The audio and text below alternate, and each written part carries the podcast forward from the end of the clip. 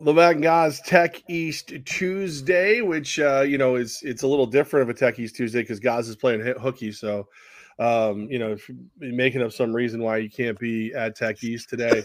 It's all crap, but it's Gaz. It's what we've come to expect from Gaz, the crap that is Gaz. So here we are. Here we are on a Tech East Tuesday. Neither of us at Tech East.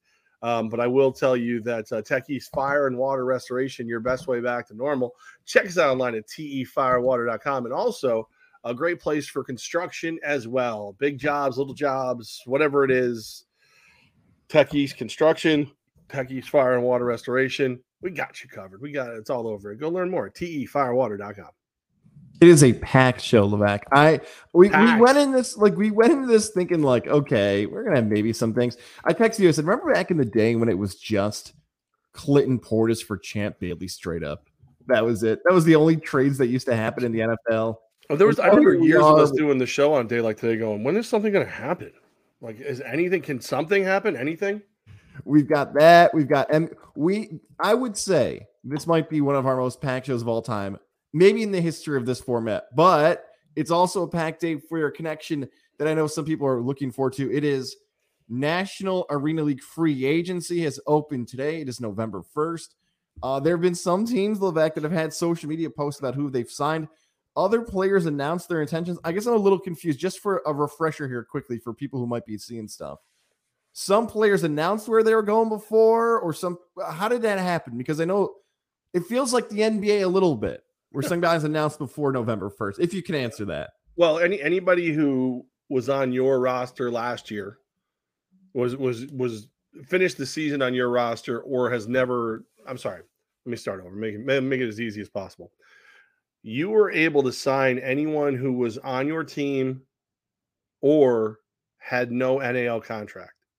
So, like, if somebody played for a different league, if somebody's coming out of college, you could sign them before November 1st. If somebody finished the year on your roster, you could sign them before November 1st. Today is the day when it's anybody who's not signed is available. So, like, if you didn't lock up your best players, like I can actively speak about Albany Empire players again. I can actively speak about Columbus Lions players and, Jacksonville Sharks and everything. There was a long time of doing this show where as soon as I was helping out and doing everything over in Columbus, I wasn't really in a position where I could talk that much about Darius Prince. Like I go, yeah, he's the MVP of the league, but I couldn't tell you how much I love the guy and how much I think he's a real leader and all other stuff, because technically that could be construed as tampering. So that's all gone now. Guys, you're going to see a lot of signings. I know historically speaking, Coach Manasa of the Albany Empire, he loves to make a big splash on a day like today. I know that head coach of the Lions, Chris McKinney, he's excited to just kind of get some of the guys who – there's been guys who have, like, tried to call McKinney and, like, go, hey, we played together at this place, or hey, we did this, or hey, we – and he's like, that's great. Hope all's well with you and the family. I will talk to you November 1st, but not a second sooner. And then he'll, like, let me know exactly who it was and when it happened. And, I'm not allowed to speak to you at this time. You know how the rules work. Boom. So now everybody can talk to everybody. From the Albany Empire side, Brandon Cisse was one of the big announcements today. He is back with the Albany Empire. That's been posted. I'm glad he cleared that up, because that is very similar to the NFL too. For people who used to play Madden or still play Madden, there's that little window before you hit the next button where you get your first chance to talk to your players that were previously on your team and figure out where they go from there. I don't think this is bias from where I'm sitting here from Albany and Columbus. I'm waiting for that. You mentioned Coach McKinney, and that could be, I guess, the drama, the headline stealer, if you want, of the first Levac move, the stamp of something moving over. But it feels like that could be the rivalry. We've seen this happen before with players jumping from Carolina, Orlando, Jacksonville. We've seen a lot of different movement in the league. But that, I think, is one of the intriguing storylines of if we see somebody from Albany jump to Columbus, or vice versa, if somebody from Columbus jumps to Albany. I know that puts you in an awkward spot to talk about whether or not that would happen. I find that the most intriguing. Biased aside, I think that's interesting. It is weird, but it is almost like arena football incest. You know what I mean? Because we're all still family. We all still work together in one way or another. So that's why I never did roster with the Albany Empire, Coach Manas, Coach Ware, they would build the roster. They knew what they wanted. A very rare occasion, you know, what's your opinion on somebody, or, hey, something bad happened, what do you want to do? So I'm like, that was never my purview there. As far as the Lions go, I've been very clear and empowered Coach McKinney, because as I said to him, and I will word it to you the exact way I worded it to Coach C-Mac. I said, Coach, make sure you're signing the players you like, because if this team sucks, you're an idiot and I'm a bigger asshole for hiring you. So yeah. If I would rather that happen based on players you wanted than someone telling you you should sign someone, you grab them, they suck. You know what I mean? Like I would rather be called an idiot for a decision we made than an idiot because we didn't do what we wanted to do. So again, Coach McKinney is completely in control of this. Like he'll ask me, like, what do you think? I've told him, hey, if you could sign like 20 less people, that'd be great. He loves everybody. He's that kid in the store who just wants every toy on the shelf. And everybody loves him. Like every player goes, I want to play for you as soon as they meet him. So it's definitely been a thing. And I think the biggest issue that C-Mac is going to have is paring it down to the 24-man roster, you know, because I love you, buddy, but we're not bringing 50 people to camp. You know, that's just not going to be the case. We don't have that kind of money. And then, you know, with Albany, I think, you know, Albany speaks for itself. It's, you know, 3 straight championships in years has played, last 2 in the NAL. If you want a championship, you want to go to Albany. And, you know, if you want to keep Albany from getting that championship, you want to go to Columbus. That's the way we feel. And look out for Carolina this year. Rumbling is Carolina's did not take that loss lightly. And Carolina is going to be going after everyone. Like if you've ever picked up a football, you might get a call from Coach Fuller and Rob Storm. It could happen.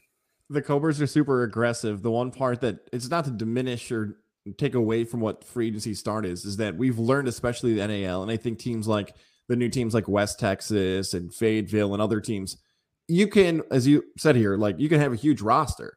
Camp still matters. Yeah. Like, you still got to go to camp. You still got to compete. You still got to find a roster spot. You still got to figure out who fits the offensive and defensive scheme. So as exciting as free agency is, some of the marquee names that you might have been following the NAL and indoor football overall might be swapping teams and uniforms. Camp will still matter when February and March rolls around in a huge way. Well, and you got to think about it too, like camp is basically 2 weeks before your first game. So you also don't want to go into that with a ton of openings in your roster. You want to have an idea of what your team's going to be. Like, you know, maybe you got a couple QBs fighting it out. Like, you know, again, this is Albany's my experience. Last year, it was Mike Faithful and Sam Castranova fighting it out to see who was going to be the starting quarterback. Camp ends with, you know, Coach Manas and Coach Ware saying, Mike Faithful's the starting quarterback, but Sam Castranova is going to be in the games. Didn't happen in the first week, but then after that, Sam Castranova becomes your starting quarterback and leads you to a championship. So you want to go into your camp. I would think the sweet spot's 30 to 35 players at most, and having an idea of who's going to be around. And, you know, those other people that make it, you don't want to let everybody know they're any good. And just in case you end up needing to call them back, you know, you can only carry 21 active on game day. So it's a dance. Everybody's got a different theory on how to do it. You know, so we'll see how it goes. But again, today's the day that everybody's available. Everybody, if you didn't sign a new contract this year, you can be signed today. The world is your oyster. Shout out to our guy Tom Gross, who said, "Welcome to NAL free agency period," and our guy Jeff, who said, "Hello, guys." So a lot of Empire fans are fired up. I thought we were going to sit on that a little longer, but the NFL had a little different idea today. Levesque, 10, a NFL trade deadline record. 10 deals have been made. But before we talk about the deals, let's talk about our friends over at Mohawk Honda. Selection is king. It's been king all 2022.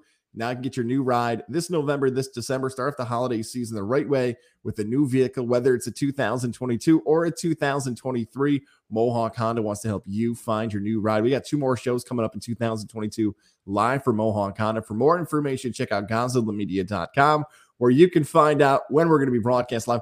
Awesome stuff. I saw the pictures from Trunk or Treat from the Mohawk family. They did an awesome job with that. Shout out. So cool. everybody in the QB having fun. You see what they did at the Chevy store? No. With Andy Guelcher? So everybody at the Chevy store dressed like a character from Toy Story. Somebody yelled, "Andy's coming," and they all dropped to the floor like the toys. And then Andy Guelcher goes around the corner, and they're all like Mr. Potato Heads laying on. It was pretty friggin' great. Like, you know, like, you love your boss when you do that. Like, that's when you know, like, the Mohawk family is tight. Like, when the entire place goes, "Hey, let's dress like Toy Story," and you're like, "Man, we got to do a theme." "No, we're going to do it because it's going to be really cool for Andy Guelcher." And you're like, "All right, fine." You know, so like, if there's ever a character like Jeff Harridan or whatever, or you know, or Greg Johnson or any Lindsey Harridan, you know, I'm sure they'll do the same thing for them, because it's a family top to bottom at the Mohawk Honda family. And choice. Toy Story 5 is what they need now for those guys to have their own characters for them. One more shout out to Cam McKenna, by the way. I saw him posted on Instagram. Screw him. Taking care of my mother-in-law. Got the new ride. Shout out to Cam. Nope. Cam McKenna gets no love. Why does he get no love? Cam McKenna gets no love because Cam McKenna today was the 20th person to send me the GIF of the Chiefs and the Chargers didn't play this week, and they both combined to score as many points as the Raiders. Oh, that's so out of the blue, I get that from Cam McKenna. So Cam McKenna, if you're a Raider hater, go to Cam McKenna at Mohawk Honda. But otherwise, he's like, "It's all love." I go, "I have as much love for you as the Raiders scored points on Sunday." So Cam McKenna, him and his father, they're off my island. Idea. Done. Dead. What do you make of the NFL trade deadline having 10 deals? I'm stunned. I cannot believe it's that many. Stunned. Well, It's cool because you can see a lot of teams swinging for the fences, trying to get things done. The moves that jumped out to me the most, I'll start with the one that I felt like maybe they were pulled into the bitter barn, took a little stab at an opponent. The Bears going to get Chase Claypool. When Aaron Rodgers said on Pat McAfee's show, "I think we might get Chase Claypool," kind of thing. Like, that's who I want. Like, you Bears, you already shipped out your entire defense is in different color uniforms now, but you go get Chase Claypool. I felt like that was a bitter barn pickup. I felt like that was we are going to need a good wide receiver on the outside for Justin Fields. We could wait for the draft, or we could stick it to Rodgers, who owns who now, bitch. Like, that's what that felt like to me. So that was my first one that really jumped out at me. That formula, by the way, too, right? Year 3, Josh Allen gets Stephon Diggs. Mm-hmm. Year 3, Tua gets Tyreek Hill. Year 3, Justin Fields gets Chase Claypool. And also Trevor Lawrence kind of sort of gets Calvin Ridley, even though he's going to sit out the rest of the season. So the commitment to these quarterbacks to go get them weapons is definitely the huge storyline of the deadline. The Broncos trading Bradley Chubb. Miami is going all in this season to make it happen. And I love what they're doing. Bradley Chubb, you know, he's going to be loving life as that pass rusher in Miami.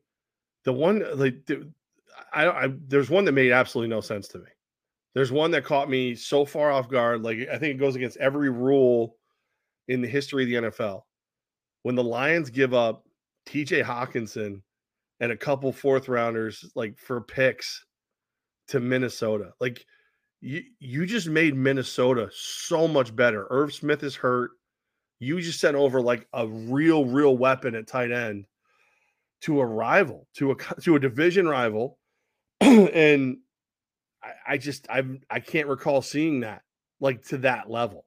You made Minnesota so much better today. And why? Why? To bring an old Levac and Goss segment, why? It doesn't make any sense. If you're the Detroit Lions and you think the future is somewhere, I don't know where, maybe with St. Brown, somewhere, Aiden Hutchinson, you think you got some type of hope in that division, you would think T.J. Hockenson would be a part of that future. You mentioned it. In division. Look, the price they gave up for Hockenson is a pretty big number. And maybe they just said, this is the deal you got to give us to get him. And they actually said yes, and they matched. You're oh, shit. Uh-oh, they said yes to our deal. We thought that number was too high. Same way, credit to Miami, credit to Minnesota, because Minnesota is looking at the NFC and saying, this is the best chance we got right now. Green Bay's down. The NFC South stinks. Because of potentially of how our seeding goes, we might get a really bad opponent in that opening round if we don't, you know, maybe, possibly, or vice versa. Hey, we're not going to get a bad opponent. We're either going to get the Giants, the Cowboys, or whoever finishes in second place in the NFC West, we're not getting knocked out as a division winner. We think we can win the division with this roster we've built right now. So, yeah, I mean, that offense all of a sudden, right, with Hockenson and Cook. I know Thielen's banged up a little bit, but Justin Jefferson, Kirk Cousins. Cousins is not doing statistically as well as some people thought, me and you. Well, me, maybe me. He's, I mean, he still are. He is Kirk Cousins. You just assume that when you've got that many weapons, you're going to have big numbers. It's not necessarily the case with him because he's poop. But it's, again, you got a year and a half left on the T.J. Hockenson deal, his rookie deal. He's supposed to make like $9 million next year. I'm trying to think, like, I just can't find a reason unless he like looked over at everybody and went, "Hey, remember when Dan Campbell made fun of my shorts on Hard Knocks? Well, I want out of here." Like, that's the only, and even then, I'm going to send you anywhere else. I'm going to send you anywhere. I'm not sending you to Minnesota. You can't. Is he an actual Viking? Right. Well, the hair is pretty close. It's a possibility, but you can't tell me that you want to face TJ Hockenson for the next at least 2 years, potentially more. No, don't want any of that to happen. Absolutely not. For the New York side, we saw Kadarius Toney get dealt earlier, not today. The Bills have been active. They brought in a safety, Marlowe from the Falcons, Naeem Hines they bring in from the Colts, Zach Moss is off to Indy. The Jets and the Giants, we thought they might be active if they had to make a move. I wonder if they just looked around, they're like, we just can't match some of this stuff. Buffalo is as active as they could be, but I feel like the Jets and the Giants are just like, nothing makes sense for us right now. Usually we criticize them for sending off a pass rusher. Yeah. But that was about it. Like, yeah, it's just, again, what are you going to get? Like, the reason the Calvin Ridley deal makes sense to me is like, okay, who's the wide receiver that you think is better than Calvin Ridley in this year's draft that you're going to be able to get for a fifth and a second? You know, like who's the guy that's better than that? But like, as far as these guys go, like where they are, who's, you know, maybe stockpile picks in case you're trying to get a quarterback next year because you've won too many games. I don't know. I don't know what else you could do that makes sense. That doesn't completely look like you're waving the white flag. The Bradley Chubb deal, Chubb going to Miami. Like, you know, I love that for Miami. Denver, you just won a hard fought game. It looks like maybe, you know, Russ is cooking a little bit and you're going to get rid of one of the best pass rushers in the game. Like, it was weird. Some of these guys look like they're waving white flags right now. And it just seems too early for it. That Denver one, I wonder if it sounds weird. Do you blame Russell Wilson? Because his contract is so massive and Bradley Chubb is so good. You're not going to pay him what he's worth. And I think everybody knew he's not. But you get a first round pick back where it's like, okay, we know it's going to be a low first round pick, but we just need, like, our salary cap is destroyed because of the Russell Wilson contract. We just got to get players out here to make some plays for us. That's what it kind of feels like a little bit too on that move. But Miami, super aggressive. Baltimore, also Roquan Smith. We talked about him on the last show. Roquan Smith, all of a sudden, from Bill Belichick's love, now a Baltimore Raven. Ray Lewis is too high of a comparison, but my God, with him on that defense, Baltimore needs something to go in their favor after beating my Tampa Bay Buccaneers. It is great for the league that finally it is an active. Finally, the 4-team divisions is what makes the NFL so great because everybody really feels like they're still in the mix. There are some bad teams and bad divisions and a bunch of teams going for a Super Bowl this season. It is so cool if you're an NFL fan to see these teams being active like this. Hey, fantasy football guy, speaking of trade deadline. So I'm in this one league. Guy fires over a trade proposal, Mark Andrews, for Alvin Kamara. I then say, no, thank you. I fire back Dameon Pierce, the Texans running back, for Mark Andrews. He says, no, thank you. Comes back looking for Travis Etienne Jr. for Mark Andrews. Like, I feel like he's being unreasonable. I would say top 5 players that are untradeable. No particular order in fantasy football this year. Ooh, this is a good one. I like this one. Okay. See how many I would say backs? Mahomes, Josh Allen, Travis Kelce, and Mark Andrews are untradeable players. Untradeable. Wait, so he's trying to give up Mark Andrews. To you? Yes. Who's your other tight end? I've got Irv Smith, who's going on the IR. I've got Freiermuth, and that's about it right now. But I can't give up Alvin Kamara. Is Etienne? I think Etienne's going to go off the rest of the year. Is it? Definitely not Kamara. So you've got Travis Etienne, whatever last name we want to put the Louisiana stick on it, like Chet Davis likes to. Kamara and Pierce, and they're all in your starting lineup. No, because I also have Kenny Walker, and I have Nick Chubb. Woo! I'm running back rich. I'm willing to trade a running back for a tight end, but I don't want to give up those guys. I don't think I would. Do I go Etienne? Do I let it go? If I had to pick between Pierce and I would, if he said the trade he gave you was Travis. So he offered me Mark Andrews for Travis Etienne. Well, the original was Kamara. I fired back with Pierce instead. He fired back now with Etienne instead of Pierce. If you could have a lineup of Nick Chubb, Alvin Kamara, Ken Walker, and Mark Andrews, and Pierce is still on your roster as a backup, and Etienne's got to go. Wow, that is one hell of a team. I would say yes to that deal because this is a great question. I'm doing it, but if it sucks, I'm blaming you. Well, here's the way to think of it, right? Like with those two running backs you have, if you've got just one flex, I'm assuming you have just one flex. Do you have two flexes or okay? Yeah. If there was two flexes, I probably would have hit pause there for a second. If it's a one flex league, well, it's too late. I already accepted it. So all right. Well, for a lot of fantasy football managers too, who might be in a spot like you. You look at those running backs that are on your bench. Yeah, you can play matchup to matchup, but you now have a guy who's going to be in your lineup every single week. I talk about like the value, right? Let's say Mark Andrews gives you 10 a week in a PPR league, 14, 20, whatever the number is. Whoever's on your bench is always giving you zero.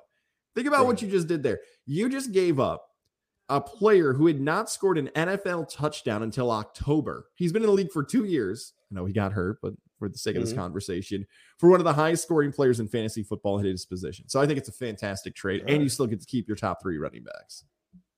I think Etienne's going to go off the rest of the year, though. I really do. But with the exception of this week with the bye week, I'll be able to trot out Pierce, Kamara. I've still got Walker from Seattle, but nobody wanted him when I got him. I stashed him on my bench deep, and then Nick Chubb. So all right, I'm going to ask you this question about the deadline. Of these four teams, and you think I'm missing one, add one in. Okay. Ravens. Yes. Dolphins. Heard of them. Bills. Familiar with their work. Vikings. Yeah. Okay. Ravens, Dolphins, Bills, Vikings. Of those four teams, who I would say have been the all-in teams, we'll say. Do you feel more confident about any of those teams today than you felt about them 24 hours ago? In other words, did they win the deadline and put themselves in a better position to potentially make a Super Bowl run? Of those four teams, I'll give them to you again while you think. Yeah. Dolphins, Bills, Ravens, Vikings. I want to say, I think it's the AFC East. Because the Bills were already the best team in football, and they got better. They didn't give up much to get Naeem Hines. They don't have the logjam because they didn't move Zach Moss. To be that good and to get better is something that you want to see from everybody. Miami, and this may be weird, I'm just not 100% sold on Tua.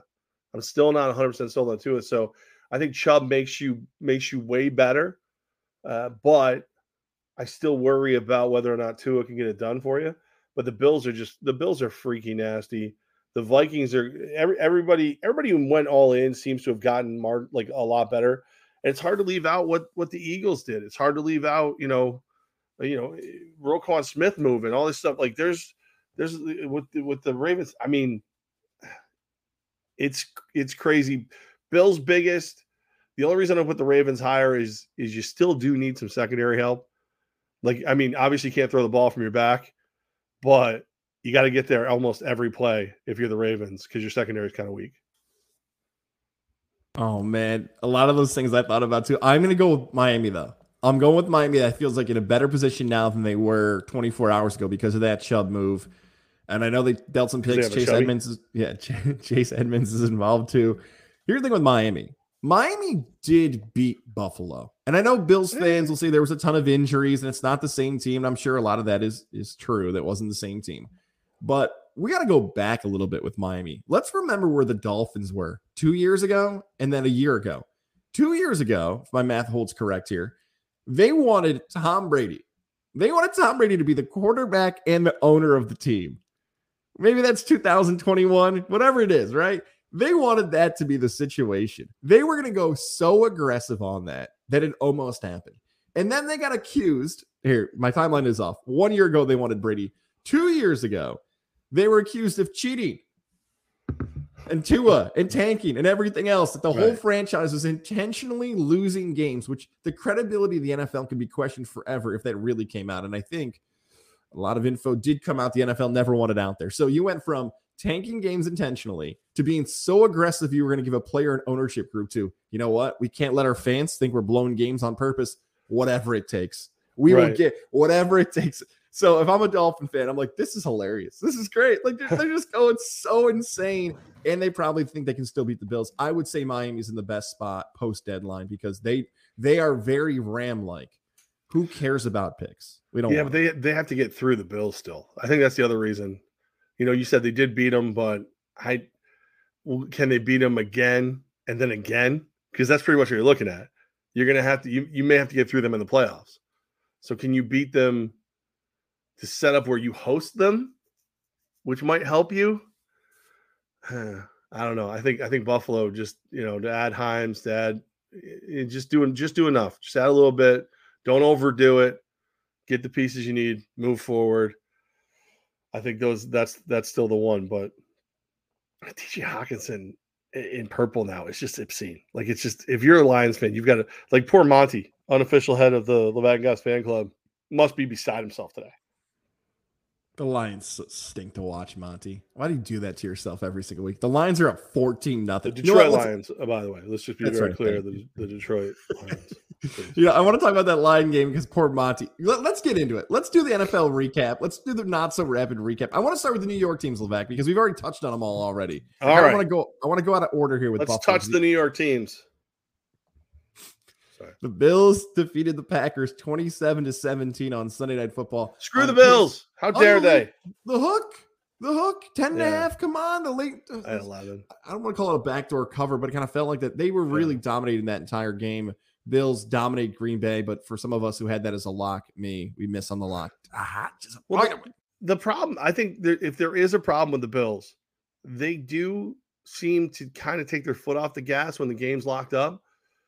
Team like Green Bay right now, with what's going on with, you know, Aaron Rodgers kind of being hated by his teammates and everything, that works out for you. You do that against a Kansas City or, you know, and if you're right, a Miami, that's going to cost you a W, and that's going to send you home early. So hopefully they learn a little something and go out there and just smash and annihilate whoever's in front of them and never take your foot off the gas in the NFL.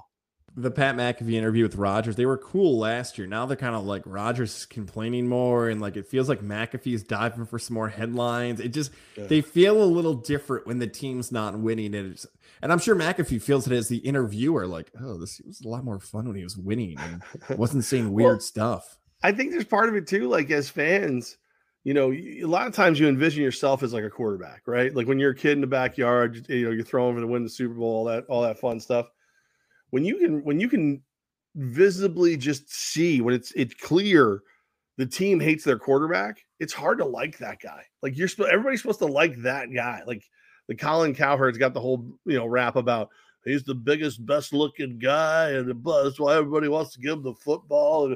And now you're like, you know, you were the best. Everyone loved you. All you had to do was shut the hell up and not tell us you're doing ayahuasca and puking and shitting yourself, and you'd be loved forever. But no, you had to, you know, host Jeopardy and be the stillest, most boring host I've ever freaking seen.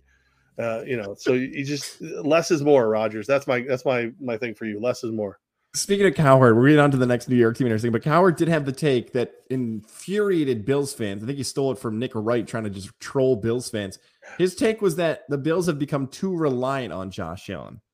You feeling like on Cowherd their quarterback? Take? Yeah, well, that's you should not do that. I mean, that's because, you know, he only touches the ball every single play. It's a great take right there, Mister. Yeah, I love Cowherd. Don't get me wrong, but he was going for the clicks. He knew what he was doing. He just wanted to troll Bill fan. He didn't like Nick Wright getting all the clicks from him. They're every game they've had over 100 yards rushing. If it's Allen, if it's somebody else in the backfield, they're. I think what he's like. A lot of people, like I said out loud earlier. I think it was today in the office. We got a lot of Bills fans in the Tech East Fire and Water Restoration office. And I just said, look, if he gets hurt, his knee gets blown out in one of these runs, they're toast. And they're like, well, what team isn't? And I'm like, yes, you are right. But it is when you play with that reckless abandon, the way he does, the way Lamar Jackson does, Kyler Murray to a degree. Kyler Murray seems to slide a little bit more. That baseball background's in there. You feel like it's closer. And if maybe Kaepernick's trying to say, like, I'm a Kaepernick, another column that annoys me. Maybe Cowherd's trying to say that, like, well, because Kaepernick was that too, actually. That's exactly how he played. And it worked really well, and especially against Green Bay. But then as he, got smaller, it didn't work as well. I think what he's trying to say is you, even though you run and even though you throw the ball, you're one-dimensional because it is all Josh Allen. Maybe that's what he's trying. I don't know. Yeah, that's exactly it. That's exactly what his take was. But if they're winning games and it's working, he compared with Big Ben and Cam that eventually he's going to get hurt. That's down the line. They're going to try to find pieces for him. 22-17, the final score. The New England Patriots defeat the New York Jets. A Jet fan. For me, I'm with you on this. It feels like it came down to two things. One play and one player. If the pick six stands and it's not an awful roughing the passer call, I mean, I've seen worse this season for sure. And if Zach Wilson maybe makes one or two more throws, you win that game. Heartbreaking for the Jets. They were right there, and they were about two plays away from winning this game. Yeah, for Wilson to throw over 350 yards and lose is definitely not pretty. It's weird that they elevate Mike White. They make a big deal about elevating Mike White, now, and it almost makes you feel like you can throw for 350 yards in the NFL and still potentially lose your job. It's kind of the vibe that's out there. If I'm a Jets fan, I don't think any of these things we're talking about matters. I think the only thing that matters is you lost to the freaking Patriots again. Like, it doesn't matter what we do, how much talent we get, how good our coaching becomes, all these things. It doesn't matter because that same bully takes your lunch money every single time you go out in the yard, and it happened again. Oh, Jet fan. That roughing the passer, and I got to compare it to the Syracuse game because it's the same thing. It felt like it was a whole different game after that penalty, because when you're the underdog, when you're the team nobody believes in and you're making plays, and a penalty that close cost you. New York's good. The Jets are good. They're going to stay competitive. Are they good enough to be the super team in the AFC after all the moves today? I keep doubting New York, but man, how different I could have felt about the whole thing if Zach Wilson had made one more throw, one less penalty. I hope you're not taking a picture of my face for on your side. Okay. No, Trust is trying everything she can to not fall asleep so that she can. She's dialed in. She's dialed into the Levack and Guys show. Look at that. Locked in. She's got this evil look on her face, but she's like head bobbing. The eyes are closing slowly, but she's like, I might get that cat diary for podcasts. I got to make sure that I've watched every second of the show. The cat viewership's going to go up. I'm going to chop it up. Time. Look at the metrics, the analytics. 27-13, the final. Seattle defeats the New York Giants. The Seahawks over Big Blue. Yo, Kenneth Walker III is a problem. He's really, really good. He might have just jumped Breece Hall over the next month for the Offensive Rookie of the Year award. Wow, what a performance. And you remembered him in that comeback win last year against the Spartans over your Wolverines. That dude is special. I don't remember that. I didn't see that. I wasn't there for that. Yeah, it's weird too, because as good as he was, there was also that every game, I think I'm almost positive every game the Giants have won this year, they've outscored their opponent in the fourth quarter, but like most of them are double-digit scores, all those things. Like they've won in the fourth quarter for most of their games. There wasn't that score. They didn't score, and Seattle put them away. They scored twice. They, 14 points in the fourth quarter, and I think it's like what we say. We always say this about like really good quarterbacks, like Lamar Jackson. Like sooner or later, somebody in the NFL is going to figure you out. Joe Burrow, somebody's going to figure you out, and then can you adjust? Well, Brian Daboll, you did a really, really good job winning football games with Daniel Jones. Pete Carroll figured him out. He figured out what you were doing, and he made him as average and pedestrian as possible. He put the glasses back on Superman, and Clark Kent was in the huddle. So it was, I think it was a lot of things coming together. Seattle was the better team that day for sure. And the frustrating part is like your coaching can be as great as you hit, and it has been this season for the Giants.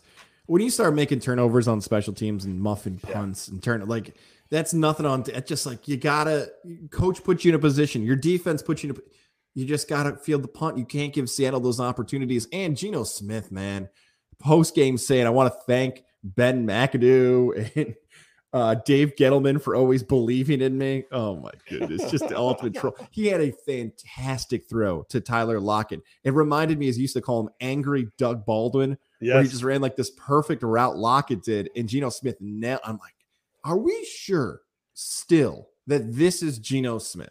Like, are we just... It's not the same quarterback it was 10 years ago, and those guys made the plays, man.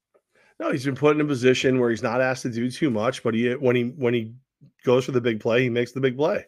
So there it is. I mean, remember, too, he was always a work in progress because he was the guy that I remember looking up that I believe in college, I think like 10% of the snaps he took from under center or less, 10% or less. Yeah, less, yeah. So it was like he didn't even know how to take a snap from under center when he got to the Jets. He gets to the Giants, and that was, we all know, that was handled as poorly as anything could possibly ever handled. He could have been this Geno Smith there, and it wouldn't have mattered. Giants fans would have hated him because of the way he was used to chase out Eli Manning. I nailed this one, although my picks were horrendous when it came to actually picking winners. Thank God I have the spread. I told you the best game of the 1 o'clock window was going to be Falcons-Panthers and bet the over. Oh, yeah, it was 37-34. And the discussion is one of the best games of the NFL season so far. DJ Moore, a Hail Mary from PJ Walker caught. Keep your helmet on, throws it. Extra point missed. Yeah. Carolina has chances. Atlanta has chances. The Atlanta Falcons are now in first place in the NFC South with Cordero Patterson. You can argue their best player sitting on IR. Hell of a game. I still feel like the NFC South stinks. Yes, it does. This is terrible. Like you say, hell of a game. I thought it was a terrible game. I thought it was one of those ones where it was just like you see like from 50 feet back, it looks really really cool, but as you get closer, like wow, there's a lot of blemishes on this thing. This is kind of ugly. PJ Walker out here, balling. He's balling like he's the stuff and tons of points. Fun to watch for that reason. Good for you for calling it for a ton of points. Atlanta, good for them not quitting because they could have quit when Carolina really started coming at them again at the end, and they didn't. So good for them. But neither one of those teams, let's say somehow Atlanta gets a playoff game. It is going to be a beating. It is going to be like calling the National Guard. What I don't care, but it's going to be bad. Some people used to say this isn't a time to brag about getting a C-, even though you might have the highest grading class. Right. 49-29, the final score, Dallas over Chicago, Micah Parsons, and that Dallas defense. I know the number says 29, but man, yeah. I'm ready. Levesque, I think it's the best defense in the NFL, what Dallas is doing. And you called this from the preseason. This Dallas team is a true Super Bowl contender without Zeke Elliott, by the way, in the lineup. Tony Pollard showed up. He went off. Pollard quite literally ran away with it. My nephew sent me over a stat. The Bills never miss a Super Bowl when they start the season 6-1. Okay? They've been to the Super Bowl 4 times, starting the season 6-1. They have lost to an NFC East team all 4 of those times.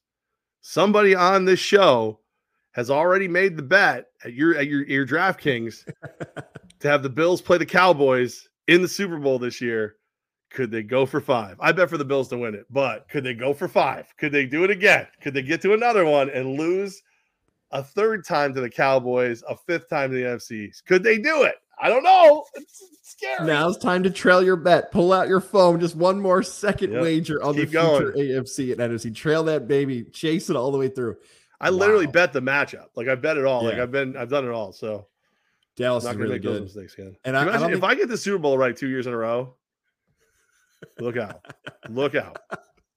They don't – ooh, this hurts because he's on 2 of my fantasy teams. They don't need Zeke, do they? I feel like they don't need him anymore. I feel like Zeke is the equivalent of that starting pitcher that you don't want to – he's Chris Sale. He's Chris Sale for the Boston Red Sox. That's good. Like he's still dominant. He's still got a ton of stuff, but you don't want to throw in over 150 innings in the regular season. You want him come playoff time.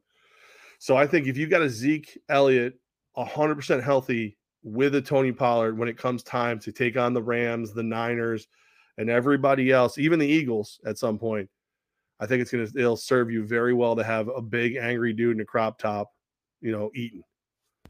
31-27, the final score. The Dolphins come back and beat Detroit. It was high scoring early. This looked like Detroit's can't miss game. You and I were saying in the pregame, what's up with this lineup? 3.5, 4. This doesn't make sense. It flipped right to 4. I believe that's a push, by the way, for us. I got to go through that stat this week. Detroit, man, at Monty, the fan base, you guys, you're right there.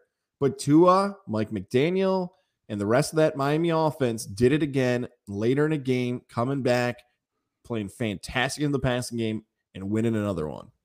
This is a lock I got right because I said this is a game that's going to go flying over. And by the way, it went over without scoring a single point in the fourth quarter. Okay, it went over in 3 quarters. I just want to point that out. So, it's this Lions team. Like I want the Lions to be good. I want Dan Campbell to be good.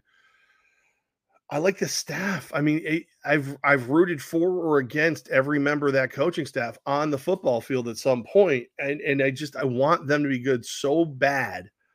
But it's just, I'm starting to wonder if it's just, you got a whole lot of Robins and no Batmans on that coaching staff. You got a lot of guys who should be, the assistant head coach, who are rah-rahing it up to keep the head, and then have the head coach be out there who's like a Bruce Arians type, super cool, smoking a stogie, getting some scotch, making the right calls. But it just, it feels like every one of those coaches feels like even they feel like this team would be better if they were allowed to go out and play in their place. You need a nerd. It's kind of what you need. Like, I know we just came off McDaniel. McDaniel's an Ivy League guy. Like, maybe you just need a nerd to do all the X's and O's and drawing up the plays. You got the rah-rah guys, like you said. Just get some type of dork in there to drop some plays for you. And then you can have everybody else do everything else. The Lions need a nerd. An adult in the room. They need an adult in the room. A nerdy adult. Well, hey, listen. Pete Carroll could get it done. Pete Carroll's not a nerd. We'll do this one next instead. 34. Oh yeah, I was. 34-26 the final. Minnesota over Arizona. This one's one of the weirder games of the week because even though Arizona lost by 8, these teams do feel very similar, very close, but the running back, the difference in this one, Dalvin Cook goes over 100 yards. Minnesota 5 in a row now. And as we mentioned earlier in the show, aggressive at the deadline. They feel like this is a team that can get to Arizona. Look at that. Even though the game was in Minnesota, for the Super Bowl this February. Yeah, DeAndre Hopkins went off over 100 yards. I think it was 140-something. But James Conner not there. You didn't have your running backs if you were Arizona. You're right, Dalvin Cook, the difference. And, Kirk Cousins does enough throwing to Justin Jefferson and Adam Thielen. Good game, fun game. The Minnesota wins it, and the one thing I will say about Minnesota right now is I don't think they've even come close to playing their best football yet. Like, I think they look like a top 8 team, 6 team in the league, and they haven't even played their best football yet. So if they get it together, if Minnesota, if these moves, if T.J. Hockenson is what, makes Captain Kirk Cousins that much more comfortable, this could be a frightening team, like Minnesota versus Philadelphia versus Dallas, like that kind of three-way death match at the end. Don't forget San Fran's got things going on, but it is it is impressive to see, and sadly, Arizona did enough that I can't fully write them off right now. I don't want to say they're better than the team that played in the NFC title game but lost to Philadelphia in that Minnesota miracle with Diggs against New Orleans. They feel – I'll stick by the same thing I've said about Minnesota since August. They feel more balanced. I don't know if that makes you better, but more balanced in that team. I can see that. I can see it. And like I said, it's that team – those games, you almost felt like they needed that little lucky play, something crazy to happen to get where they need to be. This is the team where, like I said, they haven't clicked yet. Wait till they click. Wait till you got a game where Dalvin Cook's running for over 100, Jefferson's receiving over 100, Thielen's got like 85 yards, and oh, by the way, T.J. Hawkins is in the end zone like 2 times. 24-0, the final score. Your Las Vegas Raiders fall to the New Orleans Saints in this one. Alvin Kamara, 3 touchdowns, but as good as Kamara was, I think the story is more about your favorite franchise and their performance in this one. It's just, this is one of those ones where kind of like, I feel like the Raiders are the same to me as the Yankees right now. We're like, I don't want Boone or Cashman fired, but I don't want them getting the immediate vote of support. Like I want like for Mark Davis to come out and be like, no, old Joshy boy, that's my head coach. Like, that's my guy. Like, you know what? Let him sweat because 24-0 in a game you should have won. You should have been in.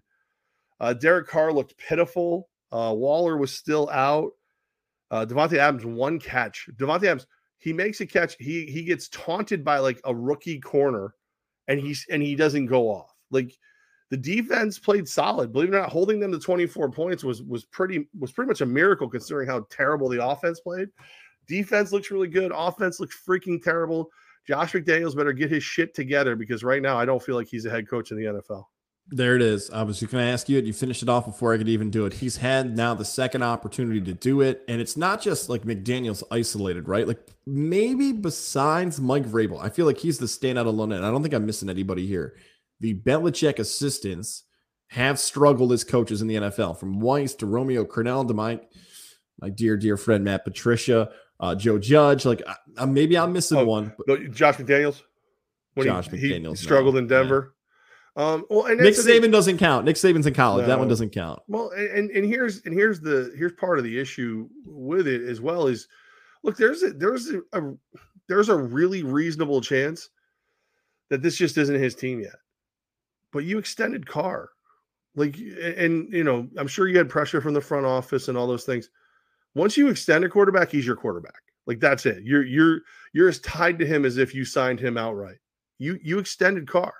You could have very easily come into this thing and said, I don't know for a fact that's my guy. We'll give him some public love, to make him feel good. But this is your team. You got Devontae Adams. You wanted Adams. You got him. I know you expected to have Waller, but who cares? You don't. Jacobs has looked amazing. Under a contract year, killing it for them right now. Which, by the way, you didn't extend him.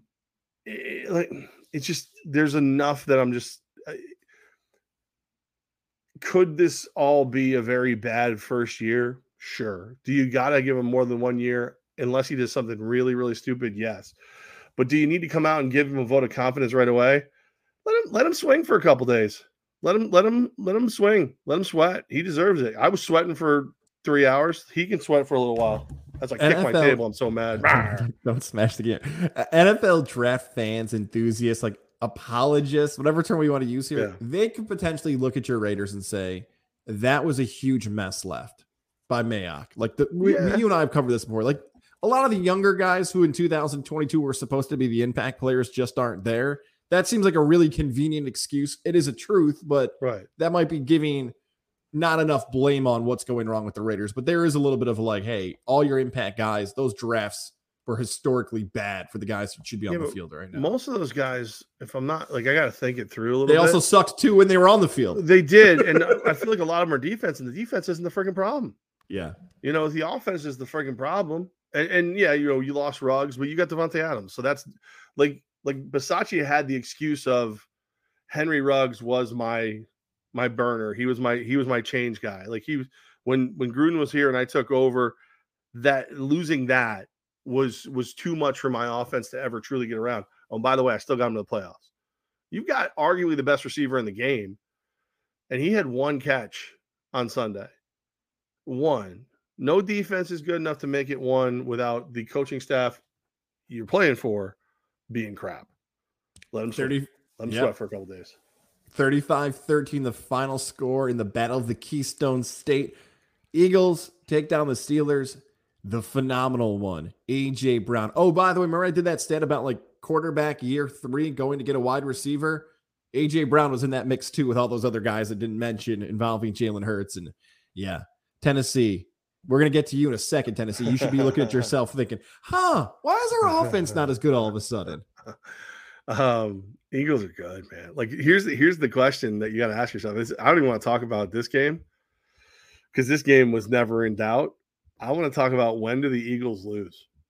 Is it at the Texans? I would say no. Is it home against the Commanders? I would say no. At the Colts? Home for the Pack? Home for the Titans? At the Giants, Bears, Cowboys, Saints, Giants. Where do they lose? which is the game. And by the way, they will be favored in every single game the rest of the season as long as nothing happens to Jalen Hurts. You would think it's a divisional game, but maybe a Cowboys game if the Cowboys keep going.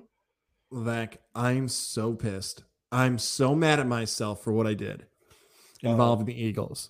Did you fart again? Okay. So, you know, preseason. There's a couple of references to our preseason picks. Hey, they're looking good right now, so we get to talk about it. Preseason, I had the Ravens and the Eagles. I had the Eagles winning the NFC. Called it. Had it locked in. I went through my future wagers the other day. I have like 7 of them. So I'm like, where's my ticket? Where's my Eagles NFC ticket? Where is it? I know I bet the Eagles to win the NFC. Where's my ticket? I never placed the bet. Oh. I said, why would I root for the Eagles to win the NFC when I want the Bucks to win? I want to make sure I'm rooting for my Bucks. I don't want to bet on the Eagles or else I'm rooting against the... I didn't bet it. Oh. Now someone could say, guys, it's not too late. Now it's too late. The value's gone. Everything else. I'm going to move on to Tennessee. And let's talk about Tennessee and Houston. 17-10 the final score. This one went back and forth at the end. AFC South. Try to not overthink things sometimes when it comes to sports. Derrick Henry had dominated Houston every single outing, was at least the most recent ones. 200-yard-plus games. Derrick Henry dominates Houston, 200-plus-yard game. Simple and easy. It was Derrick Henry was the difference. Tennessee gets the W. Yeah, I mean, also just Tennessee is, without Tannehill, I felt like that was more of a true Tennessee. That was the way you wanted to see them, right? That was the way Vrabel wants to coach them. And I know Willis didn't have a good game. I get it, but it was his first starting game. He's a big physical dude. I don't have any reason to believe he won't get it together at some point and be a weapon. Maybe not as good as McNair in the air, but he might be able to be a little better on the ground and like even that whole thing out. But it was. If you're a Titans fan and you were smart enough to not like Ryan Tannehill, you should feel pretty good about what you saw there. Yep. Tennessee rolls on. Is there more names confused than Tyler and Taylor? I know Zach and Josh gets confused a lot. If you don't believe that, Google Zach and Josh. But it is Taylor Heineke, unlike what the Fox Sports color commentator called him after throwing the game-winning touchdown where he called him Tyler. Taylor Heineke. Well, that's better than peanut butter. Leads the Washington Commanders to the win over the Colts. That's all about Heineke. Terry McLaurin, by the way, from Indianapolis, gets it down to the 1-yard line before the game-winning touchdown. McLaurin gets up screaming, "This is my city!" Awesome win for the Commanders. Heineke, what else? Look, the Colts fans, we've already covered you trash and Frank Wright. I'm not even going to talk about Indy. I don't even want to talk about it. I want to know, what does Heineke have to do to be a starter in the NFL? This guy every single time steps up. It's far better than Carson Wentz. Carson Wentz is garbage. Heineke's not the long-term answer, but it's, you know, you didn't have to give up anything to have him, and you could have won some games. I also think the Colts are terrible. Like, it sucks. I feel bad.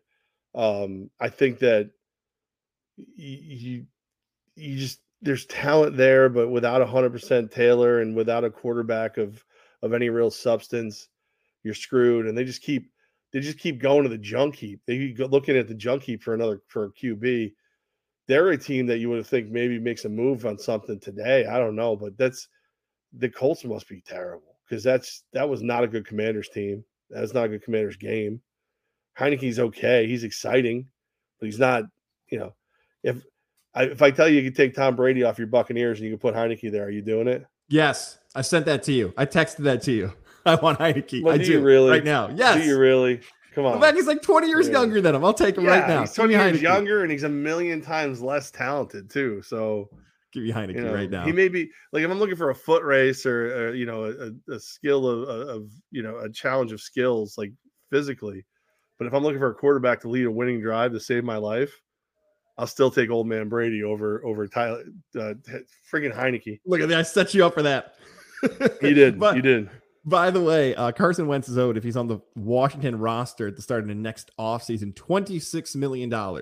You could wager somewhere, maybe on DraftKings, over under one more down for Carson Wentz as a player for the Commanders. This might be an RG3 situation where they keep him on IR and never RG3.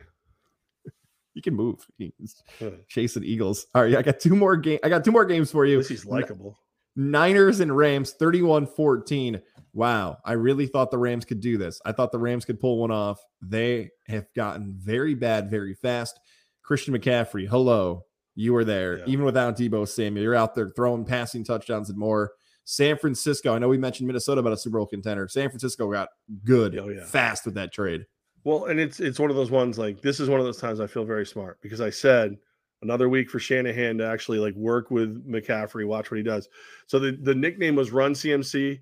Now it's pass, catch, and run CMC. Like, he's the first player ever to do all three for a touchdown in a game, regular season game. It's super impressive.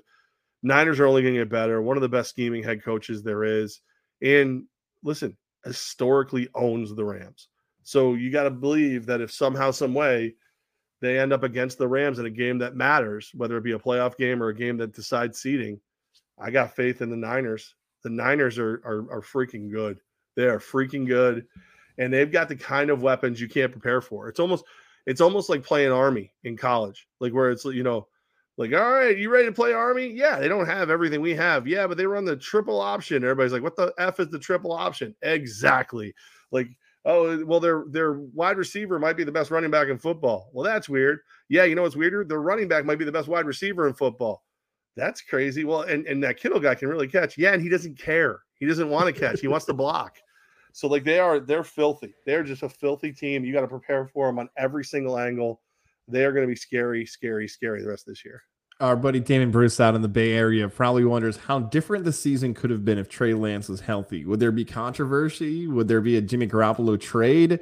Would Lance have been traded? There could have been a lot more drama in San Fran if Lance was still in the mix. That's not even talked about anymore because how good the Niners are playing. The one thing you really like, the reason I think of that Lance part, imagine the RPO in the backfield with Lance and McCaffrey. Oh, and by the way, Deebo Samuel.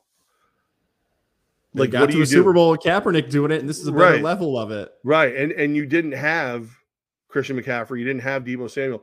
Like, that's one of those ones where if you're the mic backer and you're trying to call out what the play is going to be, your head just explodes right in the middle of the field. Just leave the field. I'm good. I'm not doing this. Yeah, I'm going to – I'm playing 13 men. I don't care. Penalize me all you want. 13 men. We're doing it. Final Monday Night Football, 32-13, the final. Back-to-back Monday Night Footballs, back-to-back Monday Night Footballs, the underdog with a blowout victory. This time, it's the actual dog pound. I like how social media is strangely calling Jacoby Brissett brisket. I don't know where that started, but I find that hilarious. He played well. Nick Chubb's awesome. Nick Chubb's in the conversation as one of the best running backs in the NFL.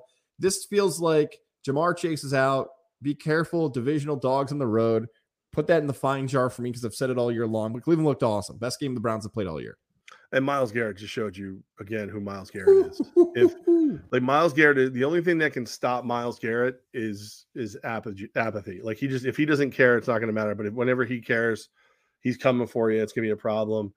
I'm wondering if Jacoby Brissett, if he continues, because he's gotten better every week. Brisket, please. Yeah, okay. I'm sorry. If collegiate brisket. I'm wondering, like, if he can continue, because like he's made nice throws here and there.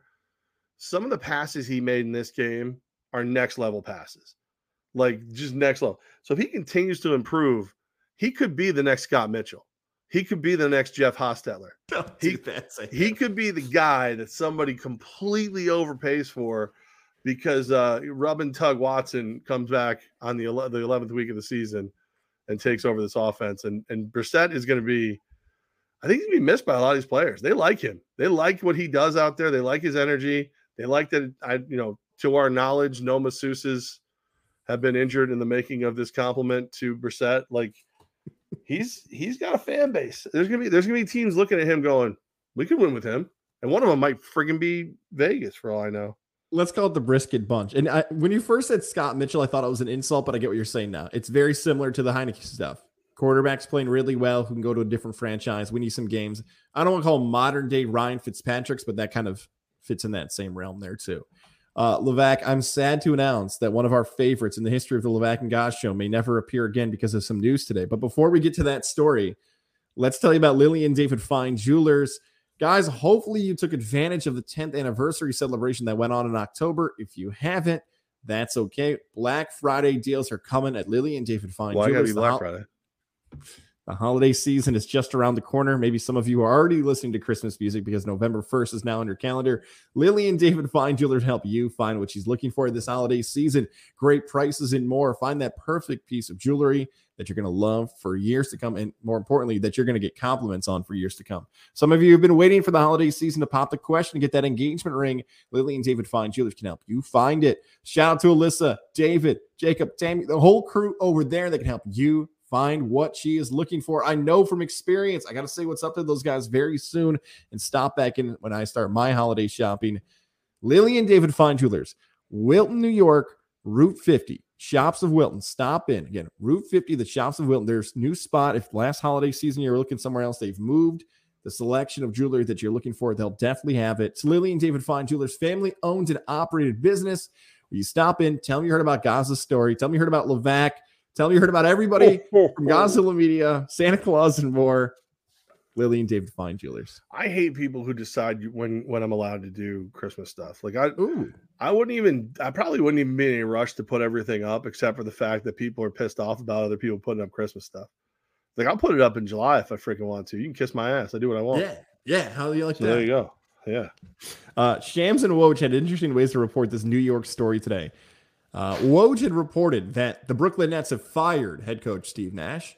Shams had reported that the Brooklyn Nets and Steve Nash have mutually parted ways. A lot of people have accused Shams of being too tight with the Brooklyn players, and that's how he gets the scoops.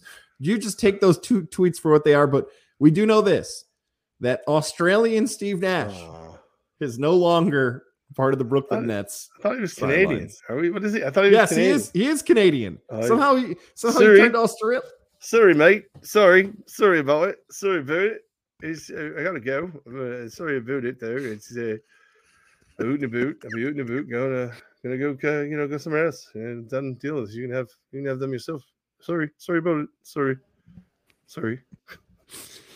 Australian/Canadian/French Steve Nash. No, I feel bad for Steve Nash because that was a terrible job. Thanks so much for that. Sorry, that's very noisy. Steve, you never should have taken that job. It sounded cool. It sounded like Steve Kerr, and then you realized you had to deal with Durant, Ben Simmons, and Kyrie, and said, "Get me the hell out as fast as I can." It was fun while it lasted. Surrey didn't end better. It was a boot to turn around. I feel, but whatever. No, it Sorry, you're too nice of a guy. Well, yeah, sorry. Sorry. I'm gonna put another maple syrup on the Barbie. Sorry, that's too different. Countries. Sorry about that. Sorry about that too. Sorry, there was a boot. It was nice. Bon voyage, Australian or Canadian or bonjour, whatever is bye bye in French Canadian. Sorry, you can't figure it out. Sorry, die. Sorry, is it aloha? Now the rumor is that Emeka Udoka, who we still on November 1st do not know why he actually got suspended, might end up as the coach of the Nets because reports are saying the Celtics are like, yeah, you guys can just have him. He must have done something bad then. How do we not know? I don't get it. I know why we don't know, because this agent who reps Woj and Shams also reps him, and they don't want to report it. Mark Stein, anyways. But yeah, now the rumor he's the lead candidate. That should be interesting. Well, how does Kyrie and what's his face there, Durant, feel about him? Well, that's the question, right? I mean, do they like him? Kyrie's into season 12 of his NBA career. This will now be his 9th different head coach. He's a jackass. I believe this is The Athletic. I want to make sure I get this outlet right because they deserve credit for this hilarious sentence. It's The Ringer. It's The Ringer who had this sentence today. Had the sentence, quote, "The Nets have been vetting the circumstances around Udoka's suspension and believe that he can tighten up the league's 29th ranked defensive team and command leadership in a difficult locker room." What an incredible sentence. When asked to comment, Udoka said, "There's nothing I like better than a nice pair.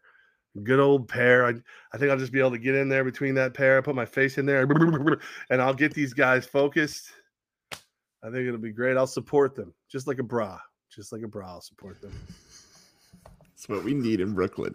I am so happy I'm watching this whole thing burn to the ground in Brooklyn. Oh, it's the best. I hope Udoka does get hired and like the press conference. Two things I want to announce here today. Very thrilled to be the new head coach of the Brooklyn Nets. Let's go. It's going to be great. and I'm single, okay? So if I date anyone, it's my business alone, all right? I don't have a wife. I don't have a girlfriend. I don't have a goldfish, all right? I don't believe in commitment, all right? So if any of you female reporters want to get it on, I'm your guy, okay? It'll be fine. Just whatever. Keep your morals off my wee-wee, okay? All right, any question? And if it's where my phone number is, you lady in the front, you can have it. Hipsters, where are you at? I just hope he goes all in. I just hope he's the full heel. Like we've said that for Brooklyn. Just everybody be bad guys. Udoku, Durant, Kyrie. Udoku. You know why I'm here, don't you? Boston's racist. Yeah, I said it. I had the guts to say it. If I was a white guy hooking up, they'd be fine with it. Take that, Boston, with your Marb Reds and your Sam Adams. Hey, where's that meeting? The meeting they decided to fire me was behind a Dunkin' Donuts. That's where the meeting was held. Hey, where's that Nick Friedel? You got some questions about Kanye West for Kyrie? Ask me, huh? Yeah. Well, ask me some Kanye questions. Let's go. Ask me a question. Go ahead, anyone. Ask me. You want 9 inches? Yeah, I said it. 9, right? It looks smaller because I'm tall. All right? I'll put it out there, though. This is going to be a disaster, and I hope it happens. Come on, Udoka. Get right over there. Give him like a second-round pick in like 2027. Trade him an eighth-grader for the head coach. And it's Boston. Send him a half-smoked pack of friggin' Marb Reds, a tall boy of Sam Adams, and a friggin' Dunkin' card with like $37 on it. They'll pony him right. They'll drive him to the border for you. It'll be fine. I guess I'll ask this for Net fan who's probably thinking we're hating on him. Do they actually get better? Does the coach matter? Like I know Kyrie loves saying the coach doesn't matter. I feel like he is a better coach than Steve Nash. What that even means, I don't know. For that roster, but he's been more proven. He got the Celtics to the finals last year. I think the only people who can answer that question are Durant and Irving. You know what I mean? Like, because if they believe in him and they think he matters, then he matters. If they don't, then it's going to be more of the same three-ring circus you've already got in Brooklyn. So it is what it is. The winner in this is Steve Nash. He gets to get the hell out of there. Yeah, it is. I'm happy for him. We got a lot of college football questions coming in, so I'm going to save those for Q&A to end the day. I'm going to save those college football questions. All right. I see them coming in. I'm going to save those for Q&A to end the day. Instead, I'm going to send this graphic. The World Series got rained out. Do we have any? Yeah. Do you feel like the World Series is dying right now because it's been off the air for so long? I forgot it was on. Like I did, that it was supposed to be on Halloween. I don't know if this is going to work, the whole break thing. It's weird. It's weird to be in this late, you know. Of course, they added the wild card round and all that stuff, but like today's what, the anniversary of Mr. November, when Jeter hit the home run at past midnight or whatever. Yes, yep. And that was because of September 11th, the 9/11. So it's weird to have it go this late in the year, and like knowing how cold and nasty it could be, you know, at Citi Field, at Yankee Stadium, at, you know, places like that. God forbid Canada ever get a team again. It does feel weird. It does seem crazy. But that being said, if the Yankees, if your Orioles, like somehow were in a series, you'd pay attention no matter what. I just think these two teams aren't really the teams we wanted to see. Some critics would look at this now and say, oh, the NFL, the NBA. What do you want them to do? Like you got out of their way for games and now big news happened. I feel for the MLB at this spot. And if a guy like Bryce Harper goes off tonight or, you know, Reese Hoskins or whatever. But again, too, the Astros are the villains. Every single post I see online is showing me how they're cheating, from bats to gook on the baseball to everything. Yeah, everything with the wrist, right? Everybody. Right. I don't even like that. That's the storyline here of like the bat. Like, can't we just have a good World Series where people just enjoy it? That's not the social media world we live in. Well, and the Astros brought this on themselves. You can't feel sorry for cheaters who are then accused of cheating. Like it is what it is. The only thing that would make it better is if everybody was saying this about the Red Sox. That's the only, but they're not good enough to be noticed. So that's the only way this could be better. You ready for Q&A to end the day? I feel like we gave enough there for the World Series. I'm sorry, guys, but like there's so many great other storylines out here. Let's go Phillies. One reminder, by the way, we are at the Hideaway this Sunday, 11:30 to 1:00. So we are back at the Hideaway this Sunday. Very busy. Very cool. I'm very busy. I can't do the show with you. Please come. No, I'm busy at the Hideaway drinking. I don't want to hang out with you. So, I mean, I'll be there. I'm changing the graphic now. We're going to start with this college football question. Now, Levesque just put me in a pretzel. 1 versus 2. Tennessee, Georgia. In my mind, those are the two best teams. 3:30 kickoff window. Some people are complaining because it's 3:30. That's how the SEC goes, guys. Like that. Knock it off if you follow college football. I think this is awesome. I think that when we get 1 versus 2 in a regular season, it's great. It doesn't feel like Bama, LSU, Ohio State, Michigan. I know those are the traditional teams we see. This is the biggest college football game of the year. Real or Mirage? Can we do that again? Do you feel like that? Do you, not counting conference title games. Is this bigger than Ohio State, Michigan this weekend? No, no, you loser. How dare you? It's the greatest rivalry in sports. The good guys, the Wolverines, up against the Buckeyes, the bad guys. No, this Tennessee Volunteers. Ha! How dare you? How dare you? No, it's still Michigan, Ohio State. I think so. And by the way, both Michigan and Ohio State will be in the playoff rankings when they come out tonight at 7:00. So, I'm glad you brought that up because I feel 1 and 4. They will. I would say it should be Tennessee 1, Georgia 2, Ohio State, Tennessee, Georgia, Michigan, Clemson 5, Bama 6, and TCU probably somewhere. I mean, TCU might sneak over. TCU, I could see TCU being 5 or 6 because TCU is the interesting one for me because like they've got like maybe one good game left, but they've got to get past these other guys. The good thing for them is there's a really good chance Michigan and Ohio State face off. Like they do face off, but then like they'll keep eating, each other. And then like you said, Tennessee and whatever they'll play each other. So it'll change. It's a mess. Corey and Greenwich on our visual side here. You see it up there. Our audio side. He asked that same question we were just talking about. Is TCU goes undefeated? Do they deserve a spot in the college football playoff? It is a bigger mess than we realize. I did this in the top 25 Godzilla Media poll up on GodzillaMedia.com that a lot's got to change because Georgia and Tennessee are in the same SEC East. So the loser of this game, this is how wild this gets here. The loser of this game potentially puts themselves in a better spot to get to the college football playoff because if the winner of this game beats, let's say for the sake of this conversation, Alabama in the SEC title game. So you have an undefeated team, a Bama team that's lost twice, and you don't have to take the field the second time in the SEC title game. That's how weird it is. That if the loser of this game finishes the season undefeated, they actually might improve. Loser of this game finishes undefeated. They have a chance to get in. So that Ohio State and Michigan play each other. So one of those teams might knock each other out. TCU could be left outside because I don't believe. That's hard for me to believe that if you have one loss and it's to the number one team in the country and another team's undefeated, that they're going to take TCU. Oh, I don't know. TCU needs an upset. TCU needs a Clemson go down. They need Ohio State or Michigan to go down. I don't know if TCU is going to get that spot. I don't. Yeah, as long as Michigan's there, I really don't care. It's fine. Go blue. Go blue. It's the only thing I have left, people. Okay. You had a Jason Goff theme question. This one's hysterical. I love this one. Hey, Ghazi, if you had to pick a coach for Auburn, who would it be? Lane Kiffin, Deion Sanders. Can we just talk about our pal Jason Goff? We have not talked to him far too long. At least I haven't. I made a joke last week, and then I said, Auburn's going to fire their coach so fast, I'm not even going to know his name. That just happened. Like, right. I'm not even totally familiar with his name because he was almost booted after 1 year, and now he's gone. And he will be replaced by Matt Rule. Matt Rule. Ooh, there it is. Great call back. I wanted to say Cadillac Williams for my Buccaneers, but there's Matt Rule saying, there's that big old college job I was waiting for. Right. Forget about Lane Kiffin. Give me Matt Rule. Carolina, good news for you guys. You don't have to keep paying me because they're going to overpay me down here. It's going to be great. And by the way, if they do decide to pay Lane Kiffin, Matt Rule can go to Ole Miss.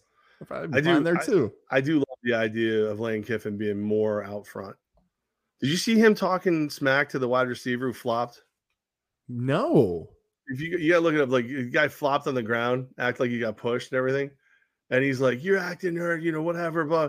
And then like they called no penalty, and he's like walking away. He's like, he said he called him a pussy. I think it was full Lane Kiffin. It was like, why don't you lay there a little longer, pretend you're hurt, pussy, and like walked away. Like Lane Kiffin's crazy. I think at some point Tosh.0 actually became Lane Kiffin. Like, I don't think Lane Kiffin actually exists anymore. I think it's Tosh. It's Daniel Tosh. There's always great stuff to watch on Thanksgiving, one of the great football holidays of the year. Give me the Egg Bowl with Mike Leach versus Lane Kiffin. Mississippi, Mississippi State, people peeing on footballs and more. The Egg Bowl, baby. I think Matt Rule would talk shit to Leach, too, though. But not like Kiffin would. Kiffin would seek him out. Kiffin would throw eggs at him. He would egg his house the night before. Shout out to Ryan McCarthy, who did add this in. Robert Saleh at the end of the game, this is important to remember, that he post-game said that the umpire on the field said the John Franklin Myers hit Mac Jones too hard. I think that's a real quote, too. That's stupid. Yeah. Well, yeah. You know, it's, listen, he didn't ask permission to hit him. He didn't take his feelings into account. He didn't draw him a get well picture before he got back to his feet. There's rules. There's rules to this. You know, didn't caress his head on the way to the ground. There's rules. You got to be careful here, you know? So lame. Thanks a lot to ruining everything. Also, on the other college football front, one of Syracuse's best players, Garrett Williams, tore his ACL, and now the Orange. Sorry, buddy. Yeah, the Orange are now underdogs to Pittsburgh. I love this stat. I want to make sure I pull this up because this is, I feel I'm going full Tony Kornheiser right now, pulling out the phone. I want to make sure I get the number right. Mike C gave me this stat about Pittsburgh Syracuse that is just phenomenal. The Pittsburgh Panthers in the last 20 years are 17-3 against Syracuse. That sounds pretty good. But before that 17-year stretch, for the 18 years before that, Syracuse was 16-1-1 against Pitt. And before that, Pittsburgh was 10-0. What the? It's unbelievable. For an almost 50-year streak, he went 11-0, 16-1-1, 17-3. It doesn't feel good for my Q. So it's up to you. Is it over? Is it Q's time now? Is what you gotta know. This is a bad matchup. And by the way, the Pitt running back was supposed to be Sean Tucker, so they wanted him more. So that worked out for you. Yeah, but the Pitt kid's good. Yeah, but Pitt's good too. He's good too. Which one's your Heisman favorite? I'll just I'm not gonna say it. Elon takes on UAlbany this weekend, so the Phoenix will be taking on the great, not Elon Musk.